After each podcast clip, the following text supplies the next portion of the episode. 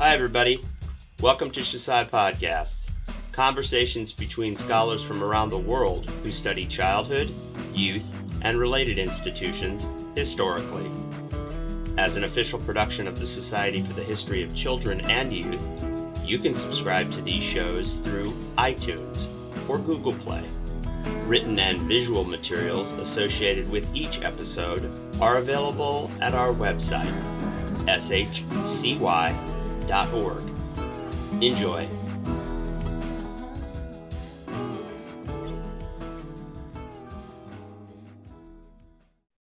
Hello, my name is Paul Renfro. I am an assistant professor of history at Florida State University, and I'm here with Michal Raz. Hi, Michal Raz. I'm a professor of history and medicine at University of Rochester and Strong Memorial Hospital. And today we are talking about her great new book, Abusive Policies, How the American Child Welfare System Lost Its Way. And I'm really interested uh, in learning more about how this project came to be. So if you could maybe talk a bit about the genesis of the project, that would be great. Sure. So I think that there's two threads that kind of tie together. And the first is my research intellectual interest that my last book, What's Wrong with the Poor?, was a story about how we pathologize poor parents and their parenting skills and how we tried to fix that with anti-poverty interventions and try to, you know, we were selling um, Head Start as a way to get parents to be better parents. And in many ways, we were focusing, uh, the policy was to, uh, in fact, it was about addressing poverty, but it was described as a way to get parents to be better parents. So fixing parents uh, through poverty intervention. Um, and that was in the sixties. And then the seventies shifted away from an interest in addressing poverty. Uh, and it became, you know, really criminalizing these parents, the same parents who were struggling and poor and went to Head Start where the kids were taught how to brush their teeth or some ridiculous depictions like the kids didn't even know their own names um, because the parents were so poor and didn't use enough words talking to them, all these kind of derogatory depictions of uh, poverty, rather than being used to support poverty intervention. In the sixties, it suddenly became a way to pathologize parents and say, you know, these are terrible parents. This is child abuse. We need to intervene. And these interventions weren't supportive, resource-based interventions, but they were often coercive, unwanted, unhelpful interventions that often resulted in removal of children from their homes. So in many ways, it's a story that everyone knows about how the war on poverty became the war on the poor. Uh, and we see that in so many different places, including in parenting. And then there was my own personal interest in this. And I was living in Philadelphia at the time doing a fellowship. Um, and I was working with a community action group that was looking, was called D H S, Give Us Our Children Back. And I was hearing stories from moms who had their kids removed from their own, from their own homes and placed outside their homes.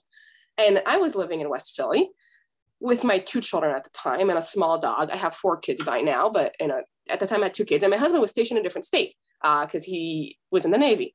So in the evenings, I would the dog had to pee and the kids were sleeping, and I would leave the house and walk the dog around the block. Uh, and I soon realized that this was something that in many ways couldn't be done, uh, that I was being a bad parent by leaving the house. Uh, and so I felt, you know, I'm not going to cross the street. I'm going to be very careful. But these ideas of what, what level of supervision your children, your children need versus what kind of supports you might have as a parent in this country, it was like a huge gulf. Um, and I never worried. My children were never removed from their home. I was never investigated. I, you know, I, nothing bad ever happened to me. And I am white and middle class. Uh, but the women who lived in my neighborhood or in West Philadelphia, they had very different experiences. Uh, and this, I found incredibly striking that, you know, I'm living on the edge here. I'm walking the dog. Um, I say this jokingly about, you know, women rushed out the home to make a phone call to go to the laundromat. And, you know, they would find that their children were removed because of inadequate supervision. Um, and I started asking questions, and that really led me to, to bringing these two threads together about how we police poor families and who gets to be policed and who gets, who gets to make their own decisions about what level of risk is appropriate for their kids. And I felt that walking my dog was an appropriate kind of around the block, right? Not going far. Walking my dog was an appropriate level of risk and necessary for my situation. And not everybody has a luxury of making that decision for their own family. Great. Yeah. And could you maybe talk, you've gestured a bit to the sorts of political developments or kind of circumstances in which many of these developments took hold. Could you talk a bit more about that? You talked about the war on poverty and the ways in which that morphed into this war on the poor. But yeah, maybe talk about uh, the Moynihan Report or this larger kind of context in which many of these developments unfolded. Yeah, and I think there are different threads that come in here. First of all, a growing emphasis on, on you know, poverty and its ill effects on children, uh, and recognizing that, you know, poverty doesn't enable children to thrive, and, and how can we address that? Uh, at the same time, in the sixties, there was growing emphasis on child abuse as a medical phenomenon, um, and you know, there's there's been a lot of writing about, you know, the discovery of child abuse, in which uh, early um, publications by Doctor Henry Kempe, a pediatrician, who described a syndrome of children with broken bones that were non-accidental, caused by their parents. And this really hastened an era in which um, states scrambled to pass leg- legislation that required physicians and other healthcare workers to report abuse. And the idea was that there were a very small number of cases, that this was physical abuse, uh, and that if doctors would report it, we'd be able to address it earlier and keep kids safer. Um, and as you know from your own work, uh, many interventions to keep kids safer end up having many unintended consequences. And as the ideas of what constitutes abuse was uh, expanded, there were more and more reports, and there became an infrastructure for the creation of reports. Uh, and states, um, some states even uh, passed universal mandating reporting, that everybody is uh, mandated to report. And reports started streaming in. But amazingly, uh, states did not allocate more funds to deal with these reports. So we've created this kind of apparatus of reports and investigation, but no more money to deal with it, and no more money for services. Uh, and even at the time, people were making the really obvious observation that reporting is not helpful unless we're giving out more services. Um, and by the seventies, there, uh, there was like a, a big article that said too much reporting, too little service. And a lot of uh, experts in child welfare were saying, you know, child abuse is too broad a category, where we're making too many reports, so this is not helpful. And yet the political culture and will was completely the opposite direction. Um, And there was a continual push to expand what child abuse is, which is an incredibly political category, uh, and broadened each time to include, you know, emotional abuse, emotional neglect. And, you know, I agree that many, there are many suboptimal ways that don't enable children uh, for parenting or for child rearing, that don't enable children to thrive, um, but they're not all abuse. And it kind of dilutes the idea of abuse. If all things we don't like are abuse, they all need to be reported. But then there's really no intervention that's helpful that results. Uh, and once children are and families are ensnared in the system of reporting and investigating, it predictably leads to the removal of more children from their homes, which, as anyone who knows anything about American culture and society can already guess, leads to the removal of disproportionately uh, Black, Uh, indigenous uh, and families and um, families of color, and of course uh, poor families having their children removed from their home. And there's this like weird aspect in which the money follows a child, so that we pay other people to provide substitute care for children, when this money could have been stayed in, you know, could have kept, been kept in the community, given material support for parents. Um, and to really simplify that up to absurd, you know, we re- we solve poverty and its resultant Um, difficulties for children by removing poor children from their homes and paying different parents to pay, parent them. Uh, and it's, it's when you think about it in those terms, and I, I have to say, you know, obviously the reality is a little more complex, but in many ways, that, that is what happens. We remove kids and pay someone else to raise them. It really raises questions about, you know, our commitment to families and, and child welfare versus our commitment to a carceral system that punishes poor families and families of color. Yeah, and I think a lot of these threads converge in the chapter you have on these interwoven moral panics that really erupted in the nineteen eighties. Um, could you talk a bit more about those panics and how they maybe speak to some of the issues that you're addressing here?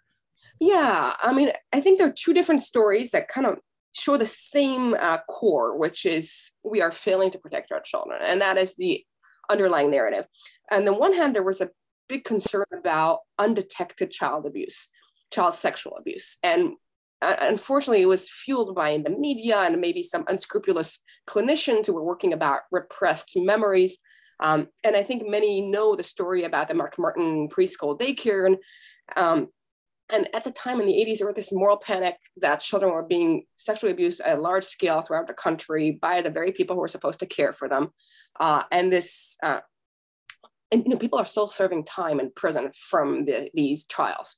And women were convinced by their therapists, by things that they read, that they had also been victims of uh, child sexual abuse. They had repressed these memories, and these memories were now bubbling. And this is a little complex because, of course, sexual abuse happens, and it happens in families. Uh, and I'm, some of these women certainly were abused, um, but the moral panic and the daycare sexual abuse, I think it's nearly certain that none of that actually happened. Uh, there was, you know, the The investigations were incredibly flawed. Uh, there was no evidence. Uh, and it was quite a, an, uh, a weird episode in our history. Uh, but, you know, much of it still resonates in people discovering and, and publicly condemning their family members for abuse, and families experience so much strife. Um, and, in, and in a result, it created a private industry of people who dealt with child abuse or child sexual abuse and, and sought treatment with these clinicians and so on. And in many ways, it, it cheapened or diluted this focus on the sexual abuse that does happen uh, in homes, in schools, and churches, and so on. Uh, and this was, in many ways, a white person problem. Uh, it was middle-class women, often uh, influential women. You know, Roseanne went on and show and t- talked about her sexual abuse, and later recanted. Uh, but it was it was a moment. It was a, a moral panic that there was sexual abuse everywhere. And it was a reactionist kind of conservative response to changes in society, to children having to go to daycare, which is, you know, any parent will tell you is very, very stressful, of moms working outside the homes. And in this way, it kind of crystallizes so many things that uh, evangelical Christians were pushing, that, you know, about evil and fights of evil versus good, about women outside the house, about who cares for children, and so on. And at the same time, in the aftermath of Roe v. Wade and, and fetal personhood debates, there was focus on women who use drugs while they are pregnant, and that this use essentially, essentially constitutes child abuse. And in some states, this was actually by statute considered child abuse, um, in, again, resonating deeply of fetal personhood. Uh, and there were different ways in which women were prosecuted, and these women were almost entirely women of color uh, who were using uh, crack cocaine, and the whole panic about crack babies at the time. But the thing was that there was often no evidence of harm. For instance, women could use um, drugs during pregnancy, have a, a, a good outcome, a normal pregnancy, a baby's delivered, and that baby would be removed from their uh, care uh, because of these allegations of child abuse. Or even, uh, I, I think in my book, I talk about a woman who was on probation, and years later, this child, who was now a four or five-year-old and was thriving, was removed for her, for her home, and she served a prison sentence. Um, so this really demonstrates that this is never about protecting children or children's well-being. It is about policing uh, women and policing their bodies.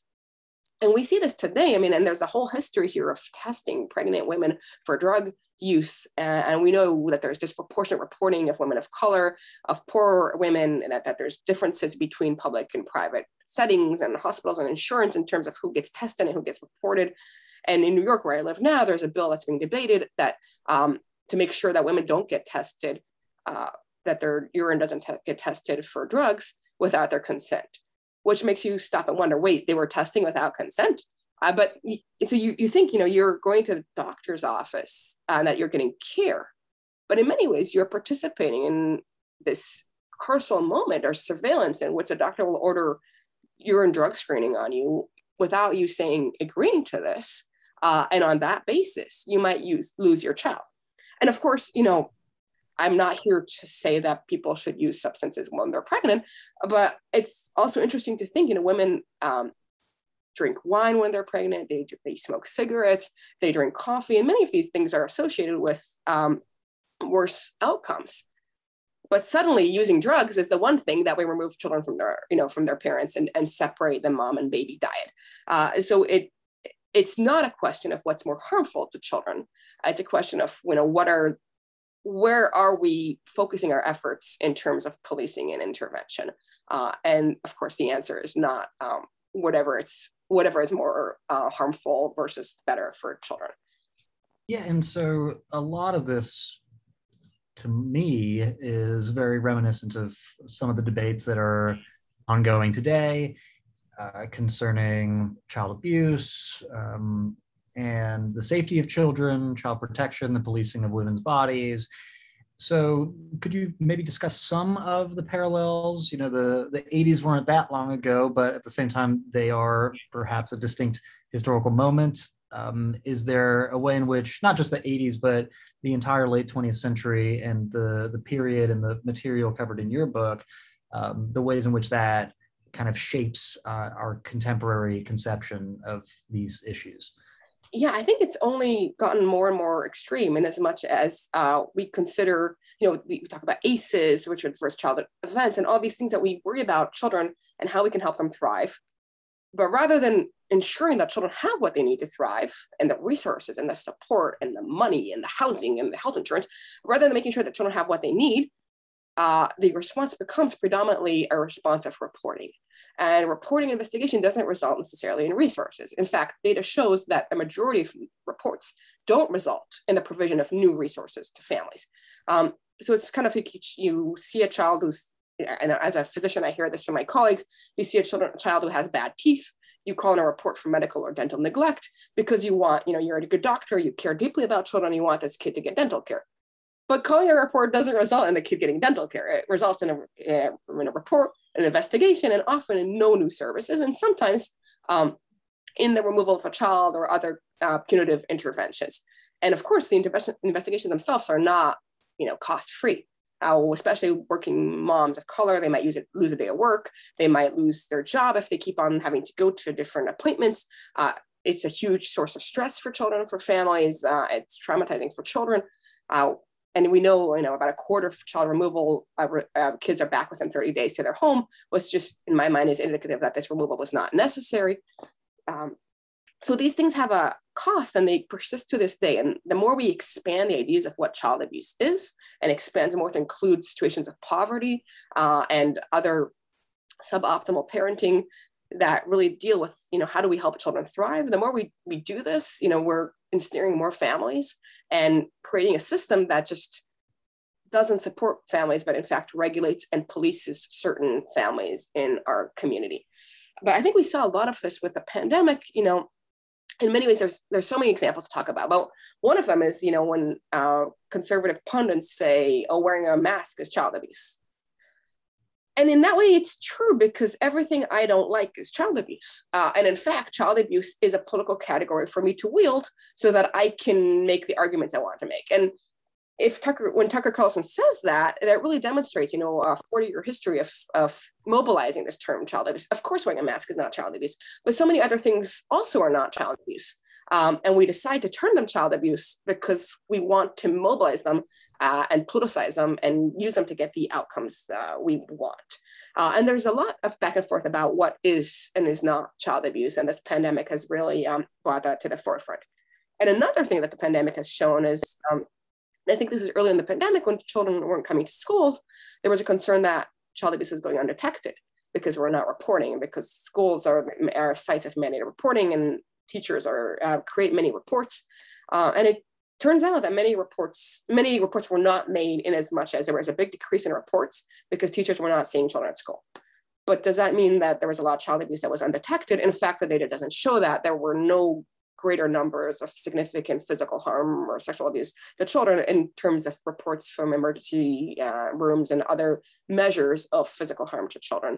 And, and with conversations with parents and so on, they reported having a huge sense of relief that people weren't, they weren't experiencing the same levels of surveillance on, and that they weren't having uh, workers coming to their home, examining what's on their shelves, what's in their, um, what's in their fridge, going through all these uh, intrusive home visits that essentially uh, discover poverty again and again and again.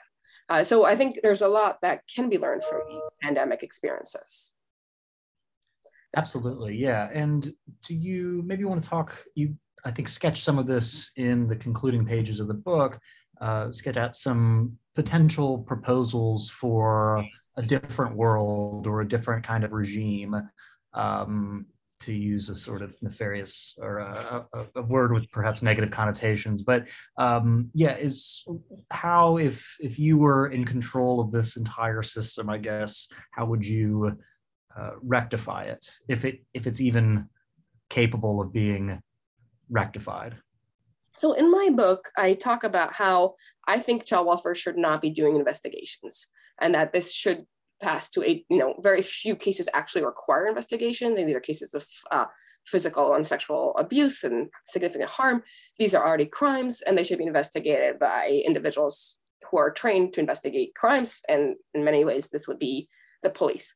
But the more I think about it, um, and I've spent some time thinking and, and refining my um, ideas about this since I wrote the book, and I, in general, I think, you know, the child welfare system, maybe we should think about it differently, and maybe we should abolish it completely and ask, you know, what other ways, you know, instead of replacing it by something else that does the same job of intervening and surveilling and investigating, how do we create a society in which all children can thrive and where we can support families, and really focusing on what does endanger children, like poverty and lack of health insurance and homelessness and hunger, um, and And so, and inadequate childcare. A lot of situations happen when mothers have to work and they don't have childcare. So, seeing instead of saying, you know, how could we child welfare better? How could we not need child welfare in terms of a system of investigation and intervention? But how could we rethink society in a way that we don't need this, and that we could help, you know, elevate families and and strengthen families and um. and strengthen communities and make sure children can thrive in their own homes. And that's really what I'm thinking about these days. And uh, the work of uh, Dorothy Roberts has really uh, influenced me. And, you know, twenty years ago, she wrote Shattered Bonds about the color from and the racism in child welfare. And she had been a longtime proponent of reform, and, and she had been on many committees and thinking about um, disproportionality. And her new book is coming out in April, in which she also argues to abolish child welfare and that it cannot be fixed. Uh, but I just want to say, you know, think, thinking about abolition is not not caring for children. It is caring deeply for children and thinking about other methods that we can ensure children can grow and thrive. Um, but without this aspect of coercive investigation. Uh, but some might ask, you know, what do we do in the meantime when children are being hurt and so on? Um, and, and that's, I mean, that's true. Children are being hurt in their homes, and there's a lot of evidence that shows that um, poverty is a risk factor for physical abuse, um, and lack of childcare, lack of, um, you know, so I think making sure we address the risk factors for physical abuse is going to help protect children. And in the meantime, I would still revert to where I was in the book, which thinking that those individuals who are, whose work it is, is to support the welfare of children, should not be doing investigations, should not have the power to remove children from their home, should not have this power of police Uh, to intervene to families. And, and if there's a crime, then we have a whole separate system to deal with it. Great, yeah, and it, it's interesting how closely a lot of that discussion mirrors larger discussions concerning police abolition and, and uh, the abolition of jails and prisons, right? Um, it's not necessarily an absence or taking away what exists and, and replacing it with nothing, but rather addressing the very conditions that Uh, necessitate, in some people's minds, the existence of police and jails and prisons. Um, yeah, so what, maybe you can tell us a bit about what you're working on now. Sure, yeah, and I think this this book really went into the eighties and a little bit of nineties, and, and I showed about how what happened in the aftermath of um, the Adoption Assistance Child Welfare Act helped set the stage to say that family preservation was tried and failed. And that led us to the Adoption and Safe Families Act, which essentially hastened the timeline for adoption and made it easier, or even required uh, agencies to pursue termination of parental rights, so that we're in a situation now that almost one in one hundred families will experience some form of, uh, of uh, termination of parental rights intervention. Um, and so the Adoption and Safe Family Act was a big turning point in thinking about child welfare, in which adoption was really promoted as the answer. And it's kind of up to absurd that, you know, that we have poverty, we have uh, all these challenges that families face, and then we respond to it by saying, okay, we'll get you a new set of parents, as if, um, you know, as if this is not a trauma in itself. And of course, many of the families affected by the Adoption and Safe Families Act, uh, which deals specifically with how many months in the past two years, uh, children have been in substitute care, are not accused of abuse in any way. And these families may be struggling with addiction, uh, incarceration, and other challenges. Um, and this, the result is that, you know, their parental rights are terminated and there is, they have no recourse, they have lost their children. The death penalty for families, essentially. Um, and this was passed in nineteen eighty-seven, and this was in the aftermath of the uh, big Clinton welfare reform. Uh, and and it's it's important to understand it within the political setting that occurred. So uh, my new project is looking at the Adoption and Safe Families Act, which I believe is kind of one of the reasons that the child welfare system today looks the way it does, uh, and a first step for reform. If we're not, you know, abolition is a process, not a one-off thing. So, you know, we're not going to abolish child welfare tomorrow, but if we can repeal part of the harmful aspects of the Adoption and Safe Families Act, I think that would go a long way to protect the um, protect the welfare of children and help families and children thrive. So understanding more how we ended up with A S F A uh, and what were the political forces that shaped it, I think would be a starting point for that conversation. And that is my uh, new project that I'm just getting started on and I'm very excited about um, thinking about. Excellent, sounds like a terrific project. And in the meantime, um, everyone should go out and purchase Abusive Policies, How the American Child Welfare System Lost Its Way, published last year by the University of North Carolina Press. Thank you very much. Thank you for listening to S H C Y Podcasts. You can find more materials and features from the Society for the History of Children and Youth online, S H C Y dot org.